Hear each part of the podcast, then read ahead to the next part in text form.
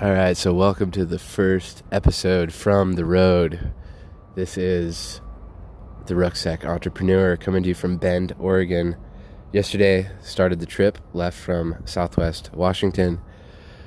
Uh, made a stop in Portland, made a stop in Mount Hood National Forest, walked around a lake there, flew the drone. I've been taking a lot of drone video, and uh, I want to make some, probably start a, a channel for that where you could watch some drone videos. It's it's a lot of fun.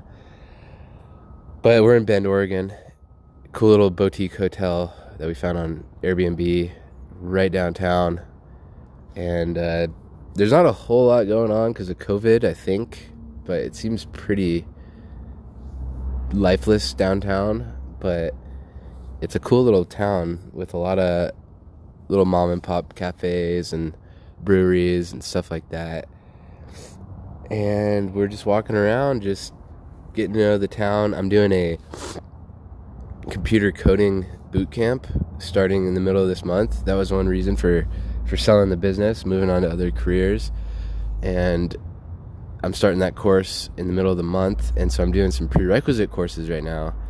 So I need a Wi-Fi connection at night. So that's all to say.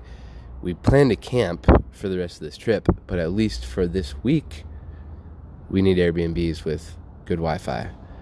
So, anyways, today, planning a day trip out to Painted Rocks, which is like a really cool looking. It, it's what it sounds like. It looks like painted rocks. It's like a deserty, mountainy area in uh, central, central or northern Oregon. I don't. It's somewhere in the northeast part of the state.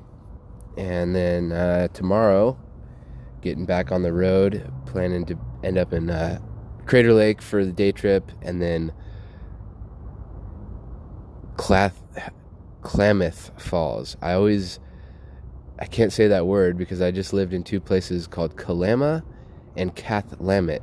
So Klamath is a really hard word to say after getting used to those other two towns. But um, yeah, that's that's the basic gist of the plan for now from Klamath, going to probably Redding, California, from there to Lake Tahoe, then Sequoia, then Joshua Tree, and then figuring out a return trip from there.